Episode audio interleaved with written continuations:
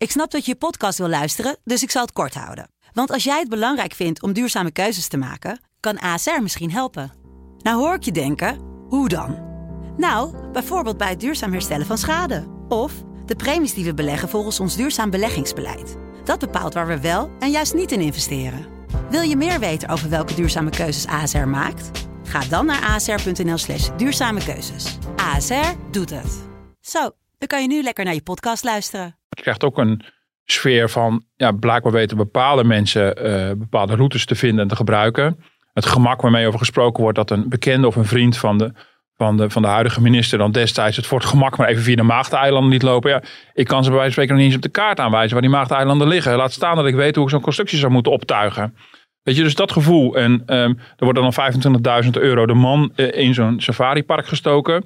Um, uh, ja, dat, dat, dat, ja, dat schuurt natuurlijk met, met de, de toeslagenaffaire. Waar mensen zitten te wachten en te wachten en te wachten. Weet je, aan de ene kant heeft het natuurlijk niets met elkaar te maken. Maar hier botsen wel twee werelden heel hard op elkaar. En dat vond ik het onthullende eraan. Dit is Kwestie van Centen. Een podcast van de Financiële Telegraaf. Met Martin Visser en Herman Stam. Hartelijk welkom allemaal. We hebben te gast vandaag Arjan Lejour. Uh, u bent uh, hoogleraar belastingen. Uh, je kan het ook in het Engels voor me zeggen, maar dat is met Taxation and Public Finance heb ik hier voor me. En onderzoeker bij het CPB. We gaan het uiteraard hebben over die Pandora Papers, de onthullingen die er allemaal uit zijn gekomen. Uh, u bent ook de man die volgens mij het woord doorsluisland heeft uh, bedacht, toch? Klopt. Als ik ja. het goed heb. Dus u weet daar alles van. Allereerst maar eens even bij dat nieuws uh, stilstaan. Want hoe explosief is het nu allemaal wat we hebben gezien? Waar, waar slaat u zelf het meest op aan wat tot nu toe onthuld is uit die Pandora Papers? Nou, wat ik het meest eigenlijk interessant vind is dat het dus nog steeds doorgaat. Hè. In 2016 hadden we de Panama Papers. Hè. Dat was iets vergelijkbaars. nou ja, er werd schande over gesproken. Het moest allemaal aanpassen. Er moest nieuw beleid komen. We wilden dit niet meer.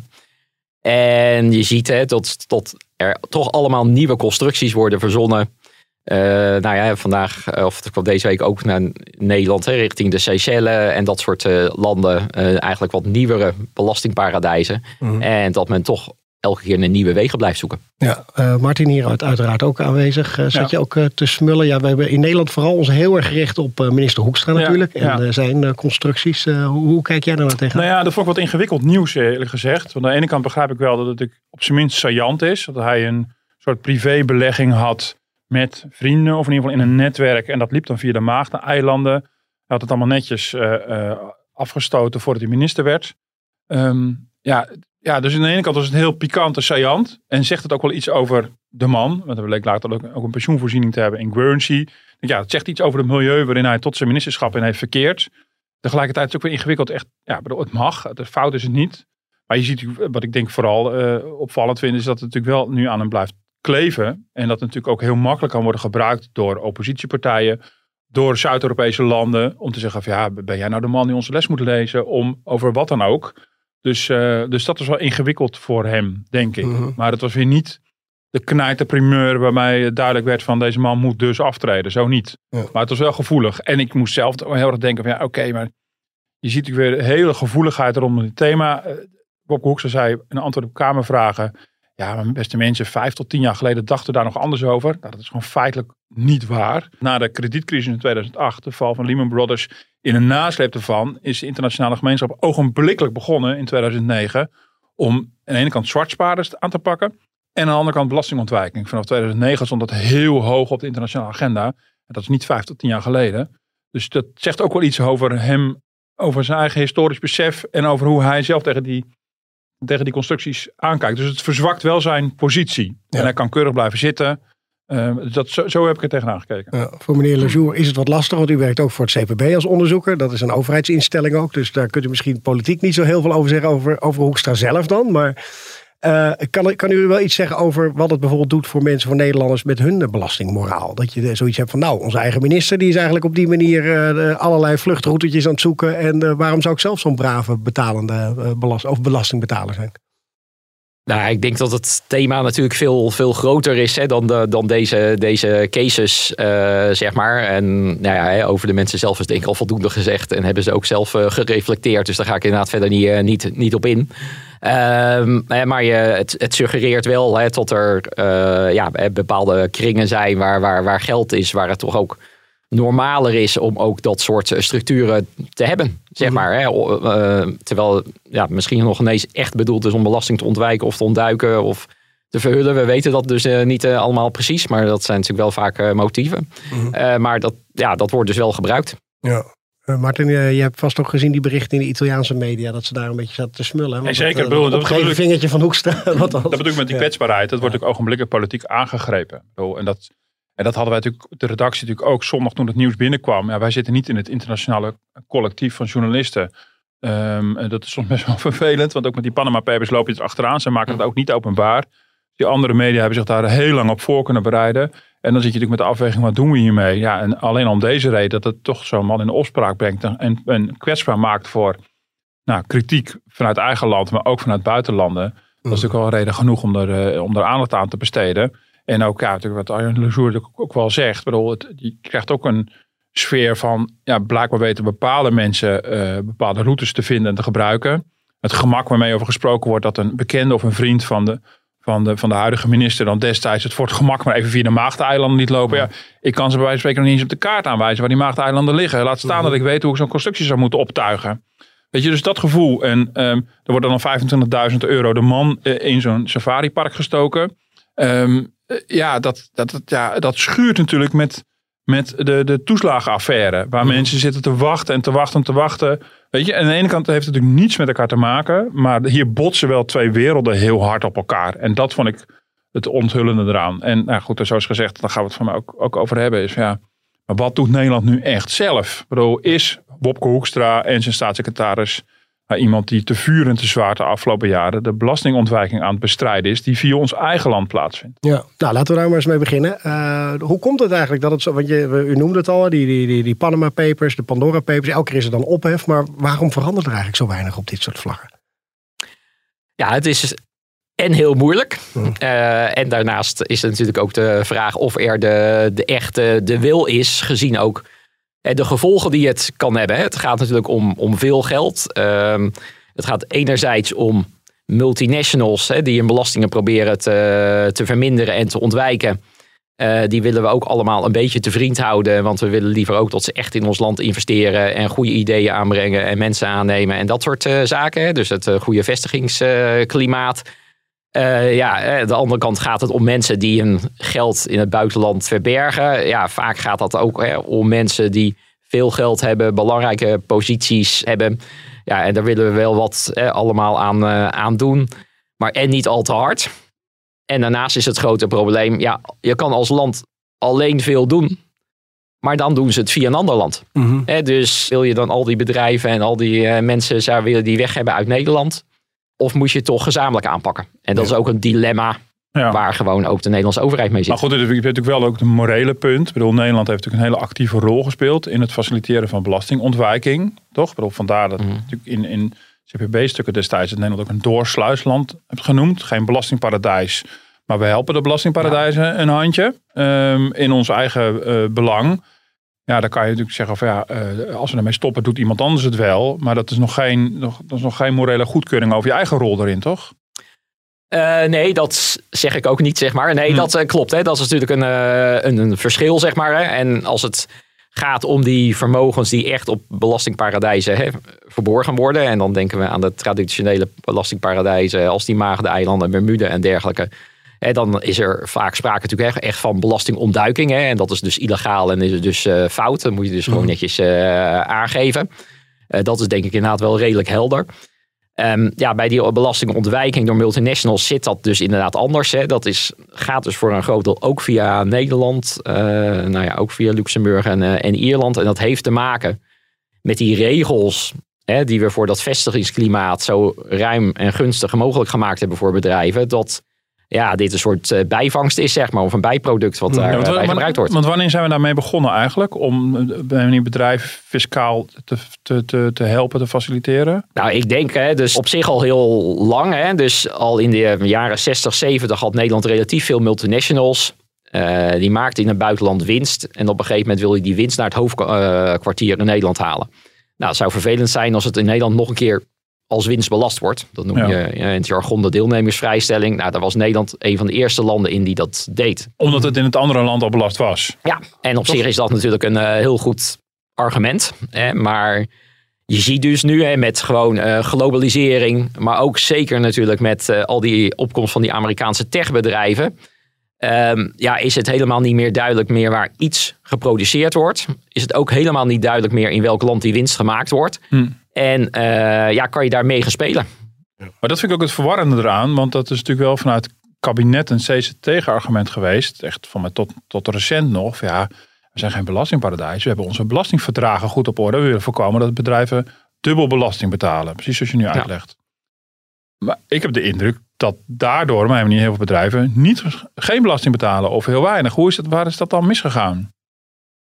Nou, en daar heb je natuurlijk een eh, punt. Hè. Dus aan de ene kant is er beleid om die dubbele belasting, dat die winst in twee landen belast wordt, eh, dat wil je verminderen. Maar eh, hoe beter je best daarvoor doet, hoe groter het risico is dat er twee keer geen belasting wordt betaald. En dat Nederland bijna gebruikt een- wordt voor je financiële fiscale constructie om belasting te ontwijken. Ja, dus heel eigenlijk officieel in zo'n belastingverdrag met een ander land mogen alleen maar de bedrijven gebruik van maken die in de, die twee landen gevestigd eh, zijn.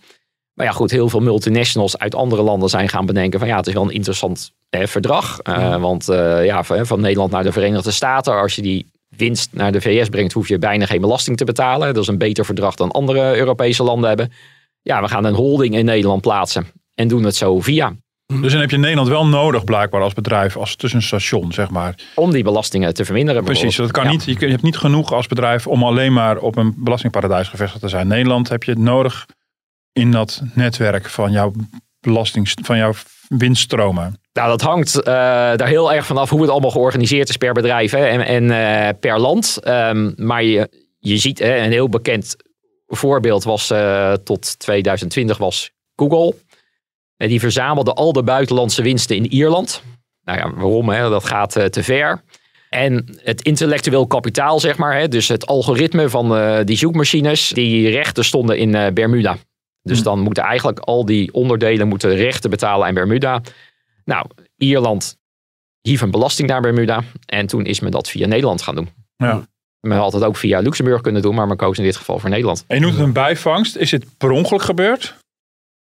Ik zou, denk- kun je, zou je het Ja. kunnen interpreteren, maar Ja, ik denk dat dit voor een groot deel inderdaad eh, wel strak voor dat vestigingsklimaat was. Dat dat het eh, hoofddoel was voor de Ja. bedrijven hier. Ehm, ja, op een gegeven moment is natuurlijk wel die industrie ontstaan daarvoor.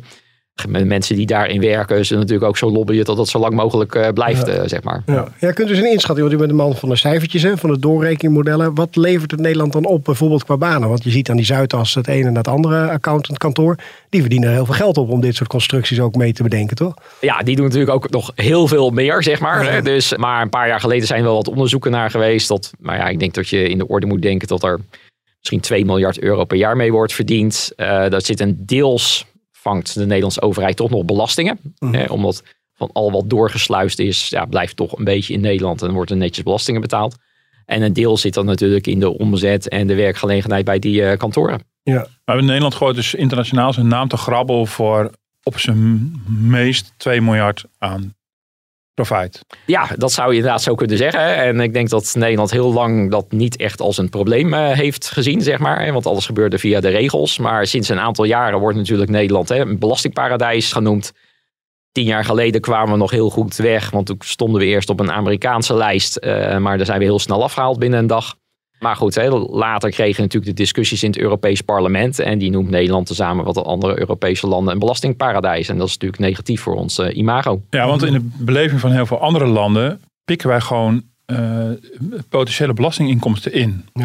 Ja, eh, dat is wel weer kortzichtig. Want eh, ook die andere landen laten dan toe dat dat allemaal via Nederland verloopt. Mhm. Ik bedoel, er zitten, ik weet dat er zelfs, hè, ook in Spanje en Italië, er zitten gewoon staatsbedrijven bij die de winsten via Nederland ontwijken, zeg maar. Hè. Dus Ja, die landen hebben Ja. ook wel een beetje boter op het hoofd. Ehm, maar ja, hè, vanwege de Nederlandse, de gunstige regelgeving en ook de Europese regelgeving, is dit inderdaad mogelijk. Maar, de, maar de Amerikanen zien het wel degelijk zo. Dat de grote techbedrijven van de VS, niet alleen Nederland, maar ook Ierland noemen het al, misschien ook wel andere landen, gebruiken En Amerikanen zien het wel degelijk als het mislopen van hun belastinginkomsten, toch? Ja, nee, dat uh, klopt. Uh, maar ook daar, daar zit ook dus een rol in de VS. Hè. Die hebben, hebben, officieel een relatief heel hoge belasting. En die hadden dus niet die deelnemersvrijstelling. Die hadden het idee dat alles wat ons land binnenkomt, wordt opnieuw nog eens belast of extra belast. En dat heeft Amerikaanse multinationals heel terughoudend gemaakt om die winst naar de VS te brengen. Ja. Dus, dus die parkeerden dat à la Google liever op Bermuda of andere uh, van die eilanden. Om inderdaad daar belasting te ont ontwijken, zeg maar. En daar maken ze dan gebruik van landen als Nederland. Ja, precies. Het is niet helemaal good guys, bad guys. Ik bedoel, het is wel iets, het is iets grijzer dan zwart-wit, zeg maar. Ja, ja, we kwamen wel even op die lijst natuurlijk. Ik weet niet hoe Nederland gelobbyd heeft om daar weer van die lijst af te komen die Amerika had opgesteld. Dat weet u vast misschien beter uh, dan ik. Maar, uh, nou ja, het uh, verhaal gaat dat er heel snel wat telefoontjes zijn gepleegd. Ja. Meer weet ik er ook niet van. Kijk, het is dus zo hè, dat in Amerika houden ze al die statistieken heel goed bij. En een aantal landen, zoals Nederland, Luxemburg, Bermuda, daar zit het grootste gedeelte van die winsten van die Amerikaanse multinationals geparkeerd. Uh, zij zien dat er dus in Nederland, Luxemburg en zo geen belasting worden betaald. Dus, en zij hebben het idee dat dat dus min of meer dan uh, ja, ontweken wordt in Nederland. Ja. Uh, nou ja, dat is dus iets genuanceerder, want het komt weer ergens van een ander land vandaan en dat zien ze dan weer niet. En dat, waarom gaat het niet naar de VS toe? Dat heeft met hun belastinggeving te maken. Maar Nederland krijgt daarvan de schuld inderdaad. Ja, u heeft er ook een bedrag op geplakt, toch? Dat vond ik wel interessant. U heeft er onderzoek naar gedaan van hoeveel miljarden die andere landen dan mislopen door die constructies in Nederland, toch?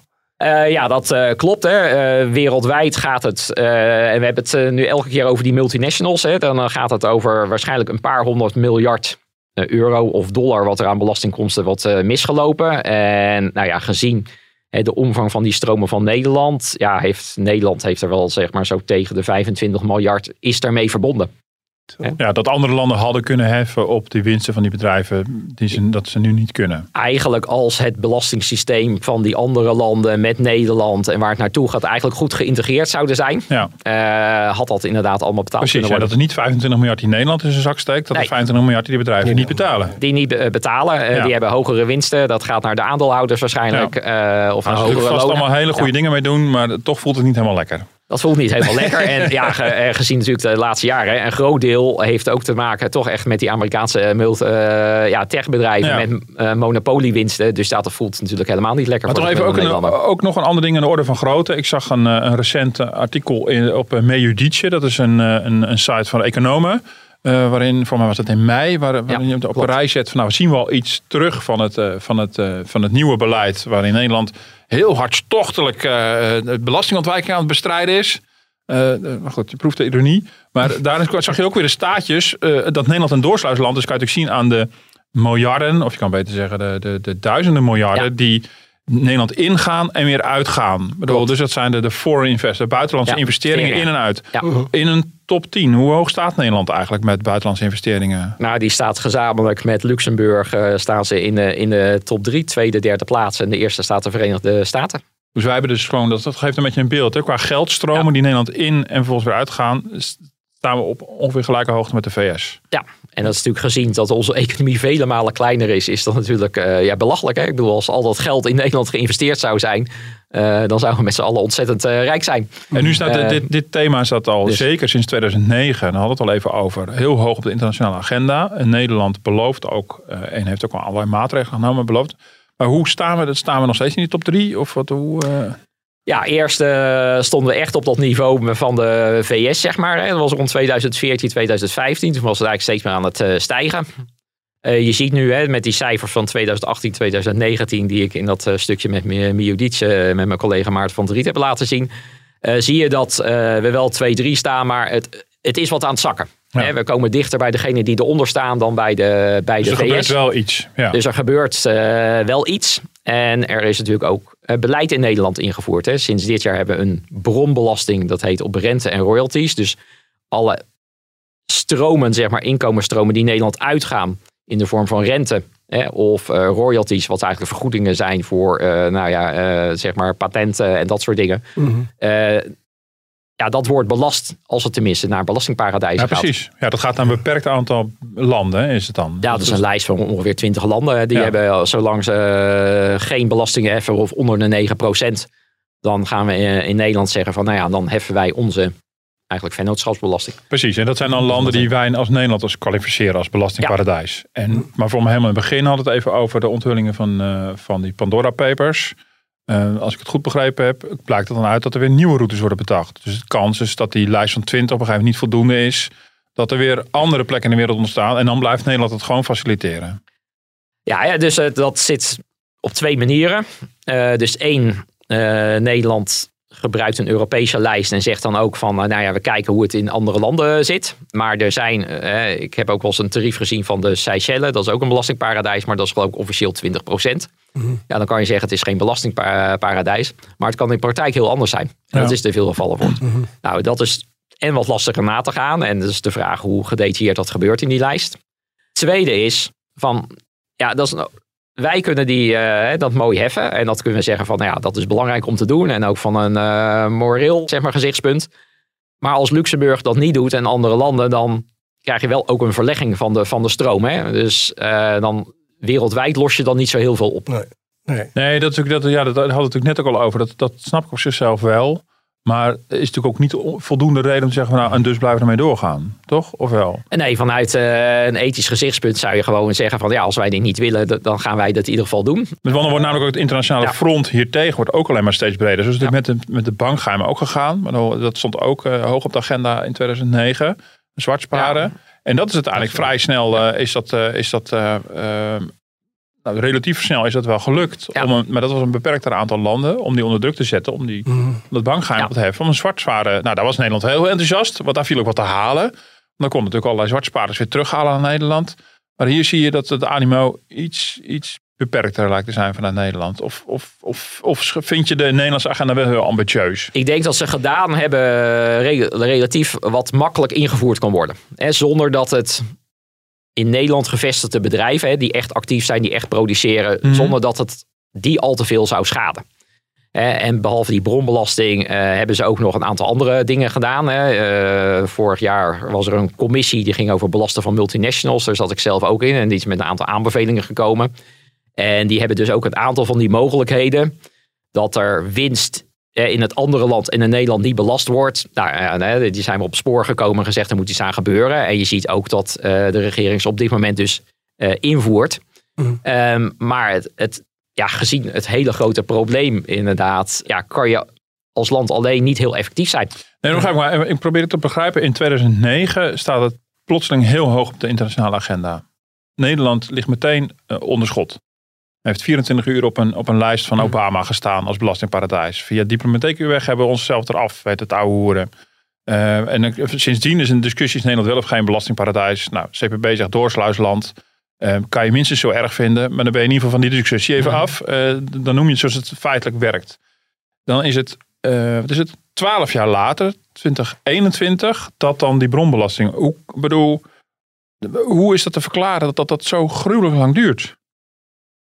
Ja, dat is te verklaren uh, voor een groot deel wat mij betreft. Hè. Dus dat de, de lobby voor het vestigingsklimaat, of dat argument wat uh, altijd genoemd wordt, ja, is heel prominent geweest. En dat heeft dus in de, Den Haag heel lang ook een gewillig oor gekregen. En eigenlijk pas bij, hè, bij Rutte 3 in 2017 zie je een kanteling. En toen bij de eerste Kamerbrieven van de toenmalige staatssecretaris Menno Snel toen zag je van, nou ja, eh, we zijn tegen die internationale reputatie. Daar hebben we last van. We willen dat verbeteren en we willen er actief iets aan gaan doen. En we willen ook internationaal ons actief inzetten. Ja, en dat is eigenlijk toch wel een soort waterscheiding. In hebben, hebben we daar wel eens, want Martin zei ook van, dan gooien we onze naam te grabbel. Maar uh, ja, ik snap dat diplomaten dan boos op ons zijn. Maar hebben we er echt, echt ook uh, schade van in de wereld?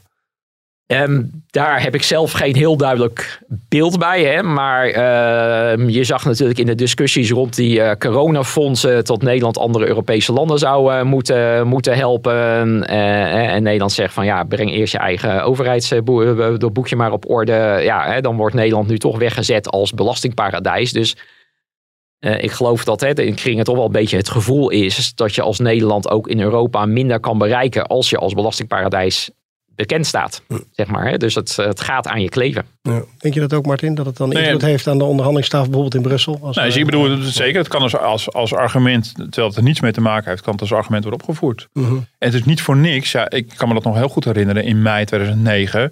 We zaten in Brussel. Er was een uh, ECOFIN, een vergadering van ministers van Financiën. Op een dinsdag. Wouter Bos was daar. En op die dag kwam het nieuws door dat, dat Amerika ons op die lijst had gezet. Nou, er was gewoon grote paniek in het kabinet. Wouter Bos reageerde ogenblikkelijk, vond het volkomen onterecht dat op die lijst stond de staatssecretaris Jan Kees de Jager. eh, die noemde het een misverstand. Eh, en er is natuurlijk heel veel diplomatieke kracht achter gezet om te, zorgen dat we van die lijst af zouden komen. Dus zo belangrijk vond men het toen dus al. Eh, ja, en, en sindsdien zijn we natuurlijk gewoon voortdurend weer belastingparadijs genoemd. Dan vaak door allerlei NGO's die zich met, eh, met eh, die thematiek bezighouden. Maar zodra je echt door officieel door de regering gewoon op, op zo'n lijst wordt gezet, eh, dan voel je natuurlijk erbij al hangen. Dan, dan daar, daar, daar volgt dan vervolgens ook een bepaald eh, eh, eh, hoe zeg je dat? Eh, eh, reactie uit, eh, komt daaruit. En dan, word je op een bepaalde manier bejegend.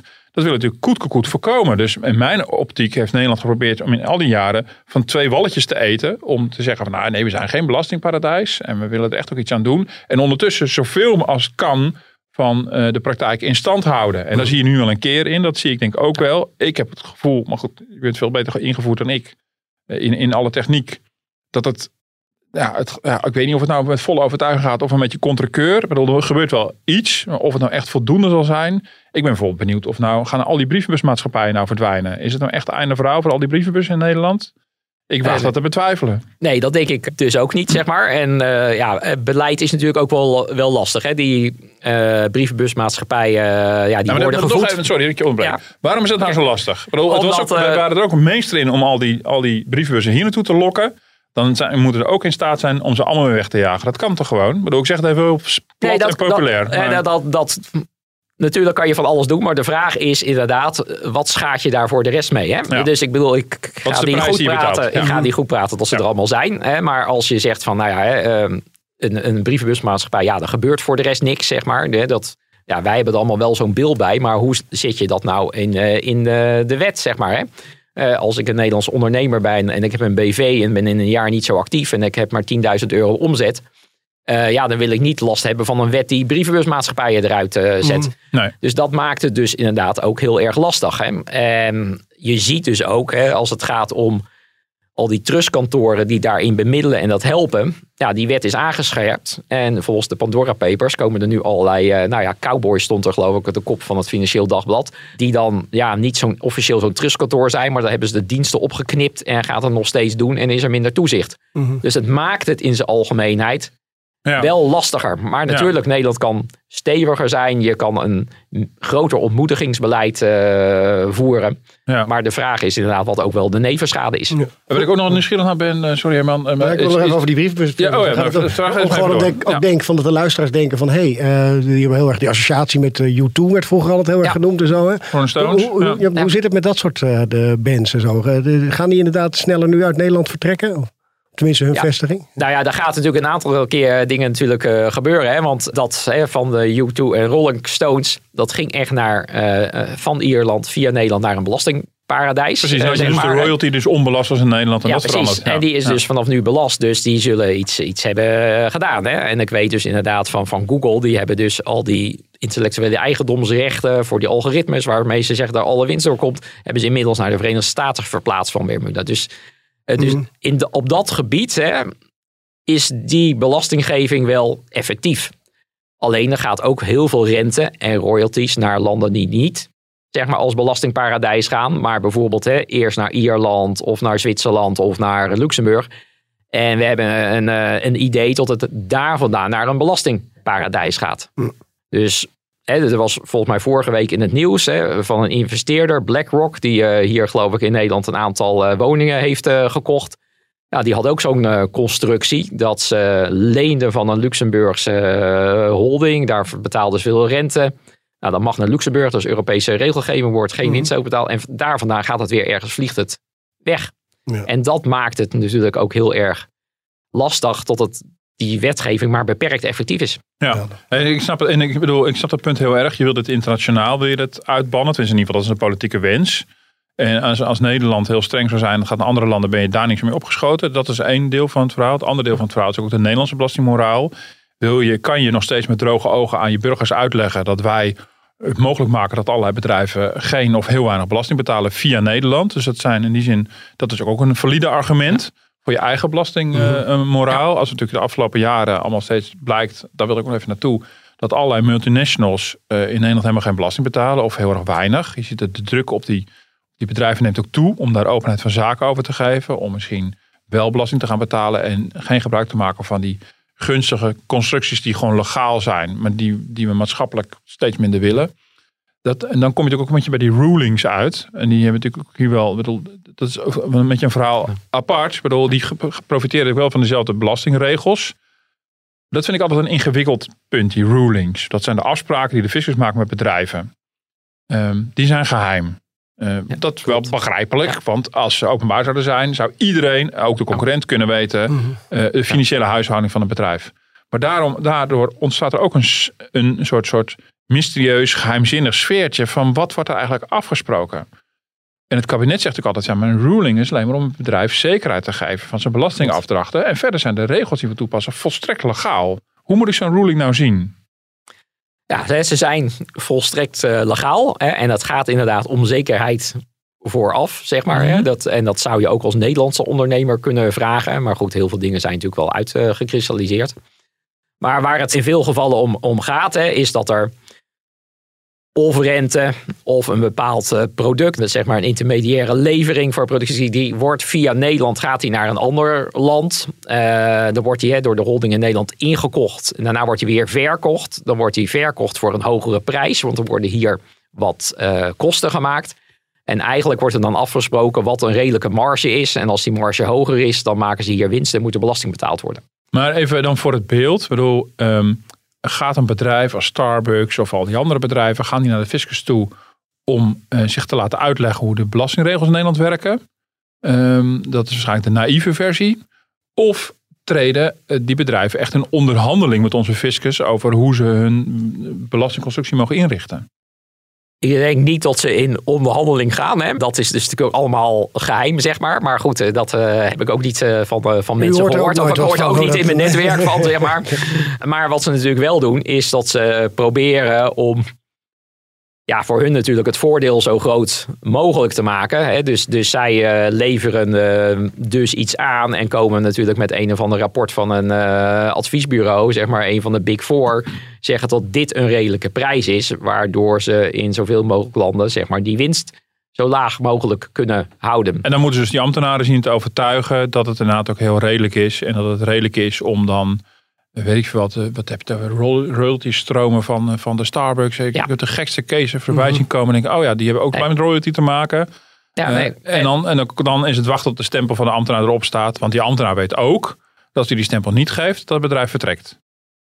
En daarnaast weet die ambtenaar van wat is zijn tegenbewijs. Hè? Ik bedoel, dat zit natuurlijk wel heel erg ook een beetje rond de, de, de rechtspraak. Uh, als jij uh, natuurlijk als bedrijf met dat rapport hè, van die uh, consultant aannemelijk kan maken dat dit een redelijke prijs voor de royalties is, hè, die dan zo hoog mhm. mogelijk is, want dan gaat er zoveel mogelijk winst richting uh, het belastingparadijs. Ja, wat moet je dan als ambtenaar zeggen als overheid van wij geloven dit, dit niet. Hè? Mhm. Dat kan je natuurlijk bij de prijs van olie doen. Want als ze zeggen van ja, het is 200 dollar en de marktprijs is 100 dollar, dan zeg ik, ik twee keer zo hoog. Maar ja, zo'n vaag concept als royalties voor een of ander koffiebedrijf. Dus je, je, kan ook, je hebt ook heel weinig uh, tegenbewijs. En uh, ja, ik denk niet dat de Nederlandse overheid, die Belastingdienst, dan aan een andere adviseur gaat vragen: kom zelf ook eens met een rapport en dan gaan we de nodige uh, tonnen aan besteden. En, dus, en doen landen om ons heen dat op diezelfde manier? Ja, er zijn een aantal landen waar inderdaad ook gewoon duidelijk rulings zijn. Hè. In zekere zin zijn er duidelijke afspraken. Zoals Luxemburg heeft dat ook. er zijn landen die dat helemaal niet hebben. Maar er zijn ook landen waar Waar je natuurlijk als bedrijf wel makkelijk eh, het ministerie binnen kan stappen of de Belastingdienst niets kan regelen. Hè. Ik bedoel, en dan wordt sneller naar landen als België en Frankrijk eh, verwezen. Uh, ik heb er allemaal geen gegevens zijn, maar goed, dat is hoe de verhalen gaan. Ja, en een land als Duitsland bijvoorbeeld, waarmee we ons misschien een beetje kunnen spiegelen? Nou, ik denk dat in veel gevallen Duitsland wat, wat strikter is mhm. op deze gebieden. Die hebben ook wel hogere belastingen en uh, allemaal minder gunstige regeling. Dus ik denk dat ze hierin uh, wat uh, strikter zijn. Maar dat is toch interessant? Ik bedoel, dus dan komt dus ook dat, internet, dat multinational, dat bedrijf komt dus naar de, de Duitse fiscus toe. En die wappert dan ook met zo'n rapport waar mhm. allemaal dure namen op staan. En dan zegt blijkbaar het Duitse ministerie kwatsch en weg ermee. Terwijl Nederland, een beetje zwart-wit, maar en terwijl Nederland zegt ja, ja, ja, maar ja als, als uh, de jurist uh, Pietje Puk dat zegt, dan, dan zullen we dat wel aannemen. Hoe is dat te verklaren, dat verschil? Nou, sowieso. Um, Duitsland is een veel groter land. En die heeft minder last zeg maar, van internationale concurrentie.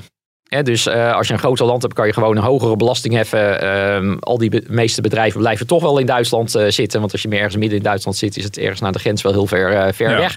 Ja. Eh, en kleinere landen hebben daar meer last van. Dus je ziet dat kleinere landen in zijn algemeenheid, dat hele systeem van die winstbelastingen, eh, zitten die winsten, eh, ja, die, die belastingen zijn gewoon lager. Omdat ze gevoeliger zijn voor die internationale concurrentie. Dus ja, Duitsland heeft dat dan, eh, dan niet, zeg maar. Ja, en als je inderdaad niet hè, officieel dat soort rulings hebt, dan hoeft er ook niet iemand langs te komen. Ja, dat is misschien ook de verklaring dat het vooral landen zijn als Nederland, Ierland, Luxemburg, Zwitserland. Zwitserland, Zwitserland Ja. de wat kleinere landen die wel een goed draaiende economie hebben, Eh, die allerlei andere aantrekkelijke vestigingsfactoren hebben en die dan de fiscaliteit gebruiken om nog net even een streepje voor te hebben, zeg maar. En interessant ook, zo'n team eh, die dat doet bij de Belastingdienst. Kent u daar mensen van die daar... nee, ik, die ja, kunnen helpen. Nee, maar dat is interessant. Het is gebeurd inderdaad bij één, eh, één kantoor. En, eh, Mhm. ja, de, en er zijn natuurlijk ook wel inmiddels onderzoekers geweest. Hè. Er is een commissie geweest en ook de rekenkamer heeft naar een aantal van die Ja. rulings gekeken. Maar ja, goed, dan krijg je inderdaad vooral, wordt er dan procesmatig gekeken of dat netjes is, is gebeurd. En dat is moeilijker om er op een andere manier grip achter te krijgen. Of dat ook, in hoeverre dat bepaalt dat die winsten groter worden. Maar de laatste jaren zijn natuurlijk heel veel van zulke zaken naar buiten gekomen. ehm, eh, waarbij steeds duidelijker werd welke constructies er werden gebruikt en werden gefiateerd. Heb je wel eens een, een case voorbij zien komen de afgelopen jaren waarvan je zelf zegt, ja, maar dat is toch, hier, hier, val ik ook van van mijn stoel. Vanwege de enorme creativiteit die aan de lag is gelegd door het bedrijf in kwestie bijvoorbeeld. Ehm, ja, ik kom ze wel tegen. Ik kan ze alleen inderdaad niet zo heel eh, makkelijk inderdaad hier, hier opnoemen, hè, zeg maar. Eh, maar goed, hè, één, één bekende is natuurlijk wel die Amerikaanse multinationals is heel vaak in Ierland gebruikt, hè, zeg maar. Ja. Dat is echt, dan wordt er echt een combinatie van meerdere methoden wordt er gebruikt. Hè. Dan kan Mhm. je doen in Ierland gezien de vorm van je bedrijf, je rechtsvorm. Dan is het bijvoorbeeld volgens de Ierse wet hoef je geen belastingen te betalen. Volgens de Amerikaanse wet hoef je ook geen belastingen betalen. Dus dan kan je al die winsten daar laten komen. Eh, vervolgens wil je dat naar een belastingparadijs laten gaan, à la Bermuda. Maar goed, daar heeft de Ierse overheid dan met een belasting van 20% een eh, stokje voor gestoken. Of tenminste, je moet je flink afdragen. Ja, en dan ga je dat bijvoorbeeld weer via Nederland eh, doen. Ja, Dus je gebruikt, hè, je gebruikt meerdere landen, meerdere vormen, meerdere rechtsvormen. En dat eh, is de manier waarop dat gaat eh gebeurt. ja Dus je, zit dus heel, zit, je zit dus heel veel vernuft ook achter hè? en heel veel creativiteit. Van mensen Zeker. aan, bij ons aan de Zuidas die al een intelligentie inzetten om dit eh, mogelijk te maken. Ehm, is dit, leveren ze hiermee de hoogste toegevoegde waarde van Nederland? Ja, dan ligt er aan hoe jij dat eh, natuurlijk hè, berekent. Want eh, dit zijn natuurlijk allemaal zaken. Ja, hè, die zijn individueel, die mogen niet bekend worden. Dus er zijn relatief hoge lonen in die sector. Hè, want er is weinig eh, concurrentie. Dus in, in geld misschien eh, wel. Hè, maar als je denkt, ja, levert dit nou de meeste waarde op aan, aan de maatschappij? Zeker als je vanuit vindt dat iedereen netjes belasting moet betalen. zou mijn antwoord nee zijn. Ja, mensen kunnen wel wat nuttigers doen voor, eh, voor ons land. Eh, nou ja, daarnaast, het zijn inderdaad over het algemeen goed opgeleide, slimme mensen. Die volgens mij inderdaad heel andere nuttige dingen zouden kunnen doen. Zonde, zonde. Lijkt me ook nog wel interessant eh, om juist die ambtenaren naar dat soort kantoren te halen. Voor eh, die kantoren is het wel interessante mensen om aan te nemen natuurlijk met al die kennis die ze hebben bij de Ja, dat Belastingdienst. is allemaal vertrouwelijk natuurlijk. Ja. Eh, ik kan me voorstellen dat dat zo is, zeg maar. hè. Eh, ik, ik hoor ook wel eens eh, verhalen van mensen die ik ken die, die, die bijvoorbeeld dan eerst inderdaad hè, voor die kantoren gaan werken, maar dat op een of andere manier toch niet zo prettig vinden en dan zich prettiger voelen zeg maar, bij de Belastingdienst. Eh, of juist andersom, zeg maar. Hè. Ik bedoel, want de cultuur is natuurlijk wel compleet heel anders. Dus eh, het is niet zo heel makkelijk uitwisselbaar, denk ik. Dit heeft het kabinet, het huidige kabinet, al een aantal dingen gedaan. Daar hebben we het al even over gehad. Ik bedoel, eh, eh, we blijven een beetje weg bij de diepe techniek, want het wordt best wel Ja. snel ingewikkeld. Maar wat is nou een heel voor de hand liggende maatregel die een volgend kabinet zou kunnen nemen? Dus je zegt, nou, als het ook het volgend kabinet menens is, eh, wat ligt dan heel erg voor de hand eh, om, om als volgende stap te gaan doen? je moet toch vooral eh, het internationaal aanpakken. Mhm. dus het zou al heel goed zijn, bijvoorbeeld als Europa al zou zeggen van op al die stromen die Europa uitgaan, of het nou royalties zijn of dividenden of, of rente, Ja. daar heffen we zeg maar aan de buitenkant van Europa hetzelfde tarief. Hè, want nu gebeurt het dus hè, dat we in heel veel situaties dividenden naar de Verenigde Staten via Nederland niet belast worden. Andere Europese landen doen dat wel. Maar via de huidige Europese regelgeving kunnen ze belastingvrij in Nederland kopen. En dan ga je gewoon eruit, zeg maar. Hè? Dus het zijn eigenlijk allemaal, eh, ja, er zitten allemaal lekken zeg maar, in de dijk. En die zou je dus kunnen dichten. Uh, maar dat moet je dan wel als Europa bijvoorbeeld doen. Ja, en dan kan Nederland waarschijnlijk ook makkelijker mee. Omdat je weet dat de rest het ook doet. Dat, dat is maakt dat het inderdaad veel, makkelijker. Dat is dat inderdaad veel, veel uh, makkelijker. Want als je dat allemaal doet, inderdaad, met die, uh, dan betekent dat echte bedrijven die dat soort stromen hebben, hè, uh, ook wel meer belasting moeten gaan betalen. Maar als ze weten van ja, als we naar Luxemburg zouden verhuizen of naar Ierland of naar België, dan moeten we dat ook. Ja. Dan krijg je, heb je geen effect op je vestigingsklimaat, op je investeringen. Of die zijn Precies, wat tot heel nu toe zit. Nederland ook een beetje te loeren. Natuurlijk naar Luxemburg en naar, naar Ierland. Denkt van, ja, Ja. dat is allemaal wel. Maar wij gaan niet een stap sneller zetten. En daar ben je dan vanaf. Nee, precies. En zolang iedereen blijft loeren en eh, Luxemburg loert weer naar Nederland. Ja. Dus eh, wat dat betreft hè, eh, zijn dat soort acties waar ook onder andere het Europees Parlement mee, mee bezig is. Hè, en waar we landen gezamenlijk binnen de, de rijke industrielanden mee bezig zijn. Zijn wel goede initiatieven om te zorgen dat iedereen gaat bewegen. Nou Martin, zijn we meer gemotiveerd om onze belasting nog eh, te gaan betalen? Nou, na deze, Nou, ik, eh, ik zat te denken, misschien moet ik het toch zo, we hebben vast verder fiscus langs zo kijken van een ruling. Ja, eh. ruling, ik zat de- tijdens het gesprek al na te denken van, is er nou iets in mijn privé situatie dat ik kan aanmerken om royalties? Ik bedoel, ja, ik heb heel veel creatief voorbij zien komen bij bedrijven. Ik denk, nou, moeten wij toch ook kunnen? Maar ik ben bang toch van niet. Nee, we en zodra je dat document hebt, geef hem aan mij door. Dan geef ik daarna ook weer. Dan kunnen we misschien... Ja, misschien heb ik heel veel goodwill of iets dergelijks. Ik bedoel, eh, menselijk kapitaal, eh, alle kennis die ik heb, kunnen we dat? Nee, nee, nee, ik kan het niet bedenken. Nee, we gaan gewoon weer heel braaf en heel saai belasting. eh. Maar we hebben er wel veel van geleerd. Dank u wel, meneer Lejour. Ze zeggen wel eens van belastingdienst, leuker kan je niet maken. Maar ik vond dit wel een hele heldere uitleg hoe het allemaal in elkaar zit. Dus dank voor uw tijd. Graag gedaan. Eh, u kunt ons terugluisteren op de podcast-apps. En eh, ons ook mailen als u hier nog vragen over hebt op eh, podcast.dft.nl. Tot, Tot volgende week.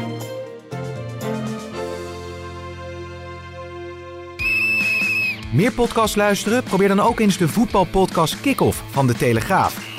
Met chef voetbal Valentijn Driessen altijd met een scherpe mening. Waarom haal je zo'n jongen? eh, Als, als ze mij naar eh, Zuid-Amerika hadden gestuurd, had ik ook wel gezegd van... eh, joh, laat die jongen lekker op de bank bij River Plate zitten. Want daar heeft Feyenoord gewoon niets aan. Met Ajax-volger Mike Verwij altijd met het laatste nieuws. Maar ik denk dat Ihatare, ja, Overmars kennende, zal hij wel een poging wagen. Al is het alleen maar om een speldenprikje uit te delen. En het allemaal onder mijn leiding, Pim CD. Ik heb deze week nog Nederland-Spanje opgezet. Gewoon, gewoon, gewoon een commentaar. Daar wordt papa vrolijk van. Iedere maandag en vrijdag op de site van de Telegraaf en in je favoriete podcast-app.